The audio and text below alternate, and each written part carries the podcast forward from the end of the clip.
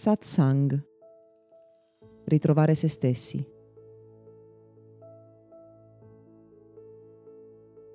Nella vita di ogni persona dovrebbe esserci un pizzico d'arte. Anzi, dirò di più, nella vita di ognuno di noi dovremmo spendere il più tempo possibile nel fare qualcosa che per noi sia artistico, che in qualche modo contribuisca alla nostra creatività. Viviamo in un mondo che ha sempre dato un estremo valore a tutto ciò che è tecnico, scientifico, razionale e soprattutto le professioni, il mondo del lavoro, retribuiscono soprattutto tutto ciò che è in linea con questo moderno, illuministico modo di pensare.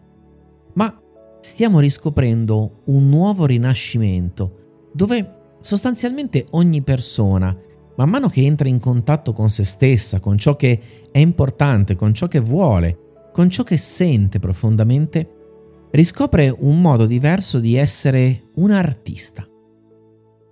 Attenzione, perché possiamo essere artisti non solo dipingendo, ma anche come oratori su un palco, piuttosto che scrivendo o creando qualunque cosa a livello artigianale, con le nostre mani, con la nostra mente o disegnando da architetti un ambiente nel quale abitare.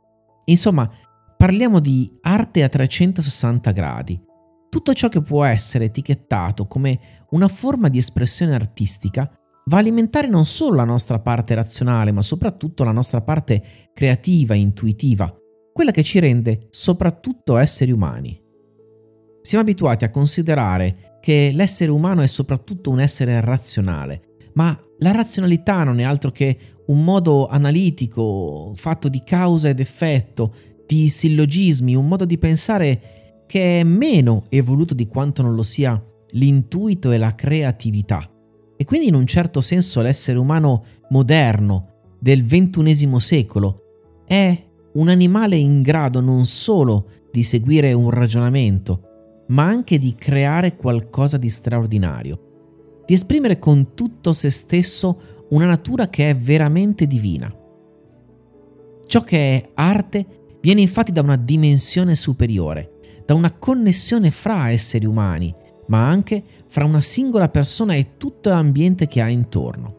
Insomma, quelle persone che riescono a vivere, che scelgono di vivere una vena artistica, sono coloro che hanno maggiore equilibrio fra gli emisferi cerebrali e coloro che sono in grado di portare a terra, cioè di canalizzare letteralmente grandi energie creative creando qualcosa di concreto.